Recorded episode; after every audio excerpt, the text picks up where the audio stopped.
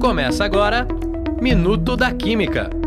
Uma produção do grupo ACS USP Student Chapter do Instituto de Química de São Carlos. Olá! No episódio de hoje, iremos falar sobre a Antártica. Muito além de pinguins e gelo, este lugar está bem mais conectado com nossas vidas e o futuro do planeta do que parece à primeira vista. É um reservatório natural valiosíssimo para a humanidade, com 70% da reserva de água doce do planeta. Este lugar de extremos, que por volta de 100 milhões de anos atrás abrigava florestas e dinossauros, surgiu a partir da divisão do continente chamado de Gondwana, divisão esta que terminou entre 30 e 40 milhões de anos atrás, quando a América do Sul e a Austrália se desprenderam da Antártica, isolando-a no extremo sul do planeta. Neste continente, foi registrada em 1983 a temperatura mais baixa da Terra, menos 89,2 graus Celsius.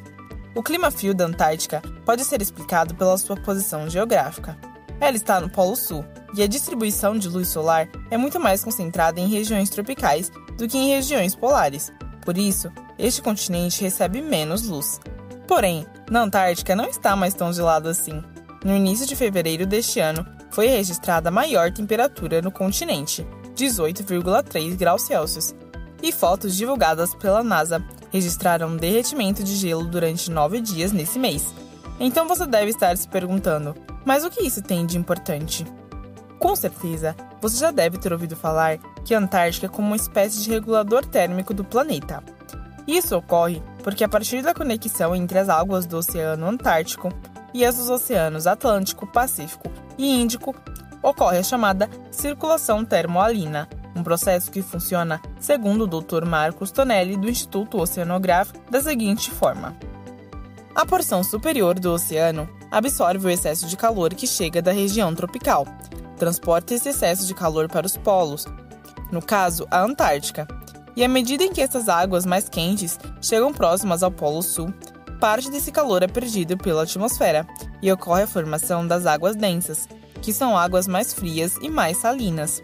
E à medida que elas são formadas nas bordas do continente antártico, elas afundam e voltam para regiões tropicais do oceano e distribuem o calor do planeta Terra. Porém, o degelo dos polos ocorre pois os oceanos são capazes de absorver parte do CO2 da atmosfera e 90% do calor terrestre desaceleram as correntes oceânicas, o que não só aumenta o nível do mar, como afeta a temperatura do oceano e, consequentemente, o clima do planeta. A química da atmosfera da Antártica é fundamental para o desenvolvimento de pesquisas científicas. Isso porque este continente seria o lugar com menos contaminação do mundo, o lugar menos afetado pelas atividades humanas. Além disso, nas primeiras camadas do manto de gelo da Antártica está micropartículas dos gases que compunham a atmosfera no passado, o que possibilita inúmeras descobertas científicas. E aí, gostou do episódio de hoje? Espero que sim! Para ouvir outros episódios, não deixe de seguir as nossas redes sociais. Até mais, pessoal! Você ouviu Minuto da Química, uma produção do grupo ACS USP Student Chapter do Instituto de Química de São Carlos.